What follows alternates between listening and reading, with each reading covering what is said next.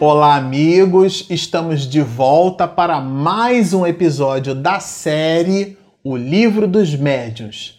No episódio anterior, nós trabalhamos os vários tipos de grupos de materialistas, de pensamentos, de sistemas de ideia, né?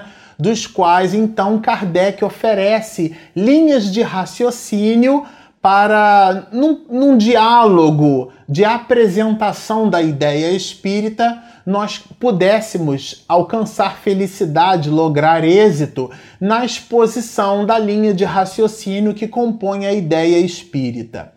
É, nesse episódio, e nós reservamos o item 28 exclusivamente para trabalhar é, esse ponto então, é trata-se do item 28 do capítulo 3, né, do método, da primeira parte do livro dos médios. Ele apresenta um perfil do espiritista né, em quatro grupos que a gente vai trabalhar hoje. E eu confesso a vocês que esse material ele é tão profundo, traz reflexões tão singelas, que a gente até usa esse material, e eu já vi outros expositores espíritas usando esse material na linha de raciocínio para as reflexões com vistas ao comportamento do espiritista. Bom, então diz assim o codificador no item 28 dessa obra. Entre os que se convenceram pelo estudo direto do Espiritismo, podemos distinguir. Olha isso. E aí, primeiro, ele estabelece quatro grupos nessa distinção. Primeiro grupo, os que creem pura e simplesmente nas manifestações. Então é aquela pessoa que se diz espiritista, mas ela vai ao centro, por exemplo, para tomar um passe e na, na sala de passe ela fica assim aflita, como se ela, ela precisasse perceber um fenômeno. Então, se, se o passe, por exemplo, acontece numa sala que a gente chama de câmara de passe, né? Ou enfim, num ambiente apropriado para aquilo, e aquele ambiente, as mais das vezes, se dá por penumbra, a pessoa já está no sobressalto, porque ela precisa de algo fantasmagórico, ela precisa de algo espetacular. Então, ela acredita no espiritismo, mas para elas é o fenômeno, a manifestação espírita é o que importa. Então Kardec diz assim: para eles o espiritismo é apenas uma ciência de observação. Então são pessoas muito ligadas e afetas à reunião mediúnica, esquecendo-se, por exemplo, que é fora da caridade não há salvação, que é um lema proposto por Kardec e muito bem escrito na obra O que é o Espiritismo, né? É o lema do Espiritismo, fora da caridade, não é fora da mediunidade não há salvação. Faz-se caridade na mediunidade, mas faz-se caridade no dia a dia, quando alguém fecha a gente no trânsito e a gente não xinga a mãe daquela pessoa, né? Quando nós estamos inquietos na fila de um banco e alguém toma a nossa frente, a gente cita impropérios, aquelas circunstâncias que se nos parecem mínimas, mas são circunstâncias que nos põem à prova a todo tempo. Mas esse primeiro grupo de pessoas não, elas simplesmente estão ligadas ao fenômeno. E para isso Kardec diz assim: chamar-lhe-emos espíritas experimentadores, porque são pessoas que estão voltadas ao fenômeno, vão à casa espírita para fenômenos. E inclusive existem casas espíritas que também só são voltadas para fenômenos. Casas espíritas que, por exemplo, tem um halo, né, todo um trabalho voltado para cura, nenhum problema com a atividade de cura na casa espírita, mas o espiritismo nos ensina que a verdadeira cura é a cura da alma e não a cura do corpo.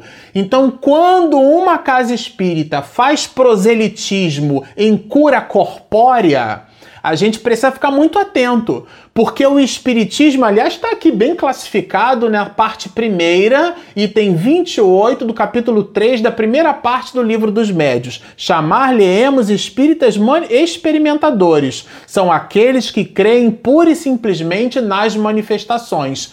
Conhecemos casas espíritas que não possuem, por exemplo, evangelização infanto-juvenil. Quer dizer, A casa espírita, quais são as atividades da casa? Reunião mediúnica. Ah, mas vocês não têm atividade de assistência e promoção social? Reunião mediúnica. Ah, mas vocês não têm atividades de reunião, é, é, evangelização infantil? Reunião mediúnica. Evangelização juvenil? Reunião mediúnica. É verdade que a reunião mediúnica também é uma reunião de evangelização, porque o processo de diálogo com os espíritos é um processo de evangelização.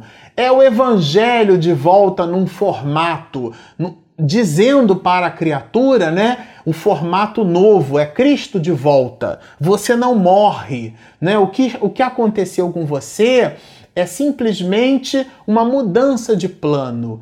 É, é, isso é um processo de evangelização, sim, mas não é só isso né, a casa espírita, como sendo a célula máter da nova sociedade, nos diz Joana de Ângeles, deve preparar o homem para o mundo, para a vida, para os embates. Então, quando a casa espírita está muito voltada para essas manifestações pura e simplesmente é, mediúnicas ou medianímicas, aqui há um, há um ponto de atenção. E Kardec chama isso de espíritas experimentadores, quer dizer, não é só o fenômeno, né? Senão a gente aporta aqui um certo grau de radicalismo. Mas ele coloca um segundo, uma segunda categoria. Aos que veem no Espiritismo mais do que fatos. Não, não, não. Não é simplesmente o fenômeno para essa segunda categoria. Compreendem sua parte filosófica admiram a moral daí decorrente. Nossa, que maravilha, né?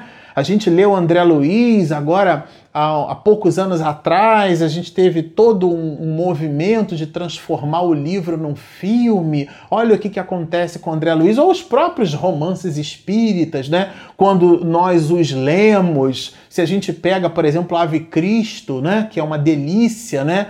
Emmanuel, como historiador romancista, a pena augusta de Chico Xavier, ele faz-nos transladar dois mil anos e a gente vive o cristianismo primitivo, né? Em Ave Cristo, né?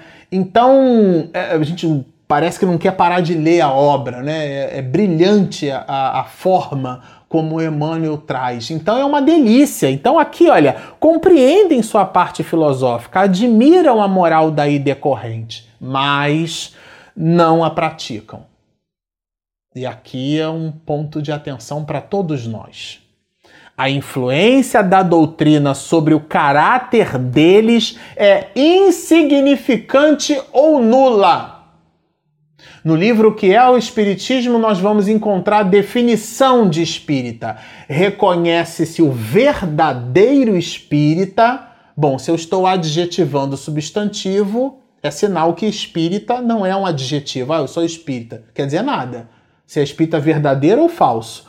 Porque reconhece-se o verdadeiro espírita, então se tem o verdadeiro é porque tem o falso. Mas a definição é: reconhece-se o verdadeiro espírita pela sua transformação moral e pelos esforços que faz ou que emprega por domar as suas inclinações mais.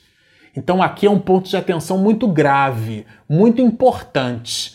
Aqui Kardec está dizendo para essa segunda categoria de espiritistas que somos aqueles de nós que usamos o conhecimento espírita, por exemplo, para citar trechos do Evangelho, como às vezes a gente cita, né, é, trechos, versículos da Bíblia, a gente tem tudo decor, né, mas não tem decoração, tem só aqui no estado de, de, de, vigília, no estado de memória, nós temos aquilo decorado, mas não temos sentido, não temos praticado. E a tese não é minha, a tese é de Jesus. A fé sem obras é morta. Então é fora da caridade não há salvação, diz o Espiritismo. Então, nesse item aqui, nessa parte segunda do item 28, ele diz assim: olha. A influência da doutrina sobre o caráter deles é insignificante ou nula porque não exerce nenhuma modificação. E ele continua o codificador. Não modificam em nada os seus hábitos e não se, priva, e não se privam de um só prazer. Então, é, o que é a definição de espiritista? Repetimos, é, reconhece-se o verdadeiro espírita pela sua transformação, pelo esforço.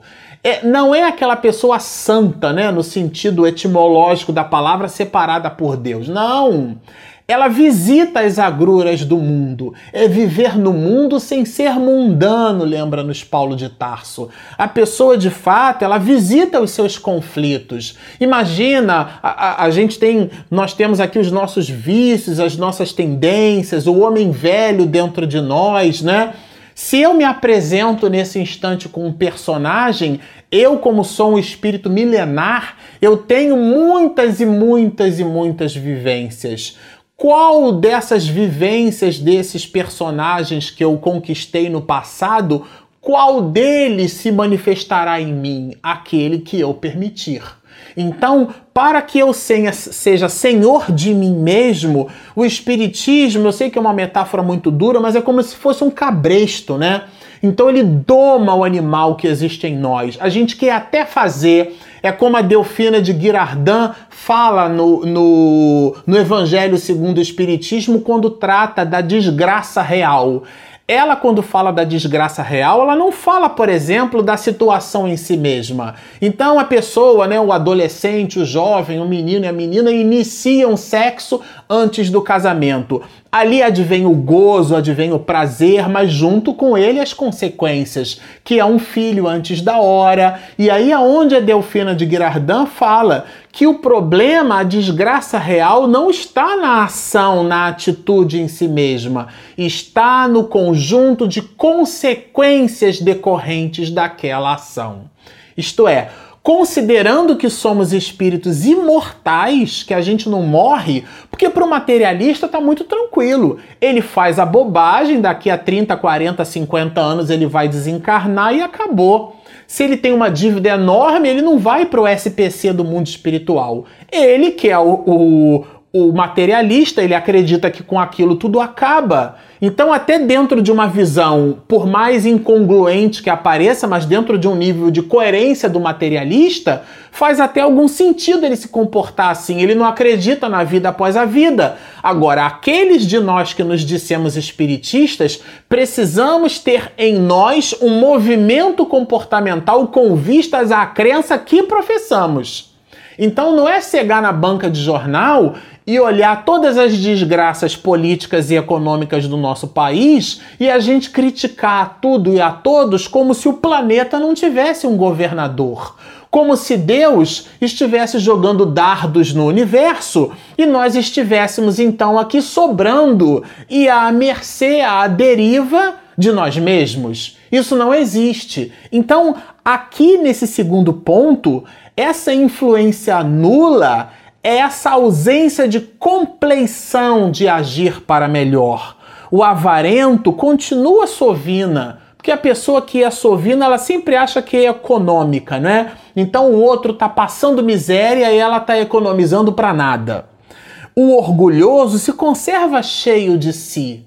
Olha que interessante. O invejoso e o ciumento são sempre hostis. Consideram a caridade cristã apenas uma bela máxima. Quer dizer, é um enfeite para eu adornar. Existe uma passagem de Emmanuel onde ele cita é, orquídeas do Evangelho. Eu sei que é duro isso, mas precisa ser dito e refletido para nós. Emmanuel, quando estabelece a metáfora, a orquídea ela é, uma, ela é bela, mas ela é um parasita. Ela depende de outro para sobreviver. Quantos de nós não nos movimentamos no mundo como orquídeas? A gente apresenta uma beleza, mas é o outro que sustenta a nossa beleza. Quantos de nós, maridos, não fazemos das nossas esposas verdadeiras empregadas domésticas, né? Nós, filhos, na nossa vida de relação. Então, para nós nos apresentarmos belos para o mundo, o outro estabelece um sacrifício enorme e de verdade é aquela pessoa que nos sustenta. Ou então apresentamos para o mundo um comportamento diferente da nossa natureza interior. E isso tem um nome, chama-se hipocrisia religiosa. E se observarmos, Jesus Cristo foi condescendente com todas as nossas dificuldades, né? Na admoestação à adúltera, onde estão aqueles que te condenaram, mulher? Eu também não te condeno. Vá e não peques mais, para que não te aconteça algo pior. E Amélia Rodrigues faz um desdobramento brilhante dessa cena episódio, né, marcada como exemplo de luz para todos nós. Jesus Cristo foi condescendente com todas as nossas dificuldades, com o ladrão, com o mentiroso, estava, convivia com os discípulos e sabia que pela fragilidade eram almas nobres, mas eram homens rudes de sua época. Jesus então interpenetrava os escaninhos mais profundos da alma de cada criatura. E ele sabia que aqueles discípulos, que Pedro ia o trair, que Judas Iscariote, ele não precisava daquelas moedas. Judas acreditava que Jesus, como um grande revolucionário, né, ele fazia a restauração de corpos e tecidos a olhos vistos em praças públicas.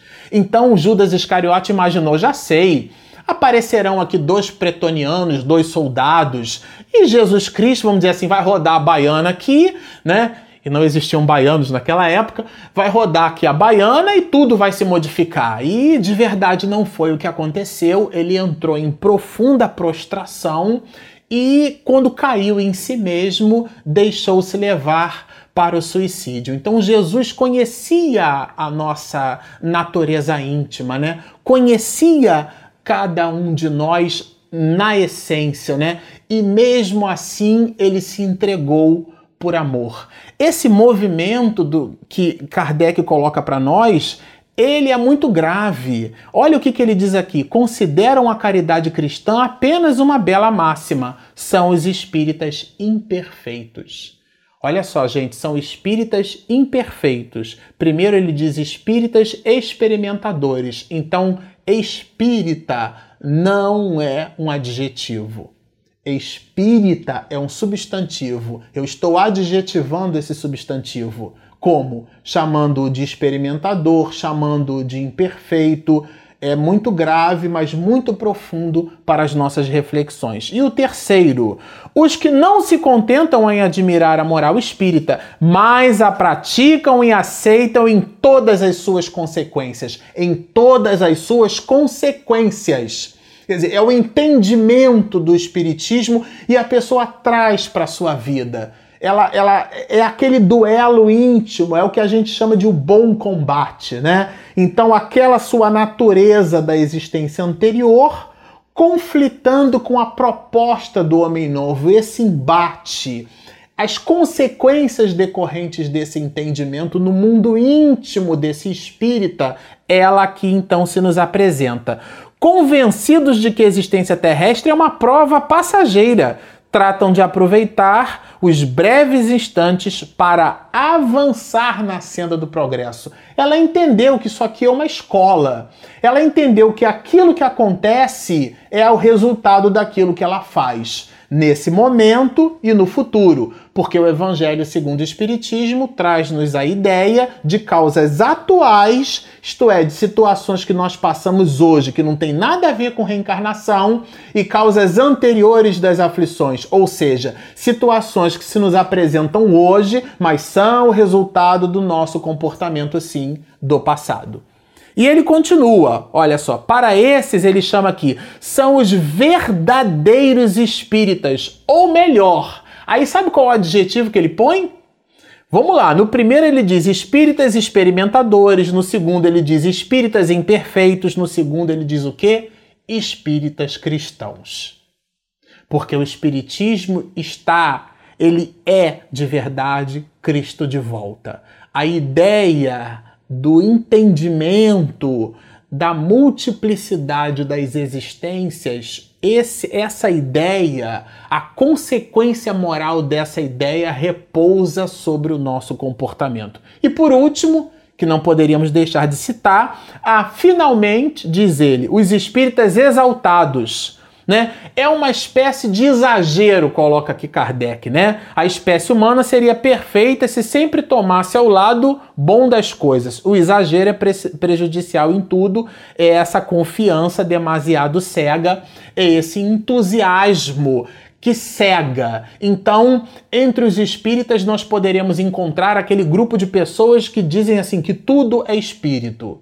Então, se o espírito se apresenta numa reunião mediúnica e dita uma mensagem, e a gente vai observar isso mais adiante no estudo da obra, ela acata aquela mensagem como sendo a expressão da verdade, sem se preocupar com o conteúdo, sem se preocupar se aquilo é coerente, sem realizar o exame da, da, da obra, da, da, da, informação, seja através da psicofonia, né? Porque às vezes das mensagens psicofônicas, como era o caso de algumas reuniões que Chico Xavier produzia, né? Mensagens belíssimas, e o grupo, então, no Centro Espírita da Prece, a gente precisa gravar isso, né? Eles faziam as gravações e depois passavam para o papel, ou então através da mensagem psicográfica, né, no próprio papel, a escrita, né, o espírito doa uh, o seu concurso e o médium então dentro dos mais variados processos, a escrita pode ser mecânica, semi-mecânica, intuitiva, a gente já vai olhar isso.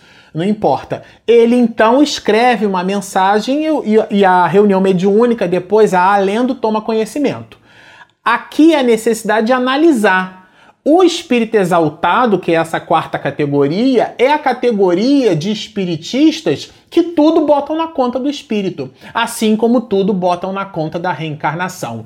E Kardec diz que o espiritismo tem dois grandes escolhos. O primeiro escolho, diz ele, é o escolho da obsessão. E o segundo escolho, empecilho, é o da identidade dos espíritos. Então, o espírito malfazejo, ele pode se apresentar, assinar como uma entidade veneranda, mas lendo o conteúdo da mensagem, obedecendo a esse critério, a gente vai perceber que não se trata daquele espírito, daquela personalidade. Bom, ficamos por aqui agradecido a você por nos prestigiar no nosso canal. Se você ainda não se inscreveu, clique ali embaixo na opção inscreva-se, do lado tem o sininho. Quando a minha esposa terminar e preparar o material, a edição, que ela faz isso de uma maneira formidável, a Regina Mercadante, o material vai publicado e o YouTube vai avisar você para continuar estudando conosco. Você que já está estudando conosco, se tiver a sua dúvida, Poste a sua dúvida, nós a respondemos dentro da nossa dinâmica na medida do possível, de maneira em que então continuem estudando conosco, sigam-nos e muita paz.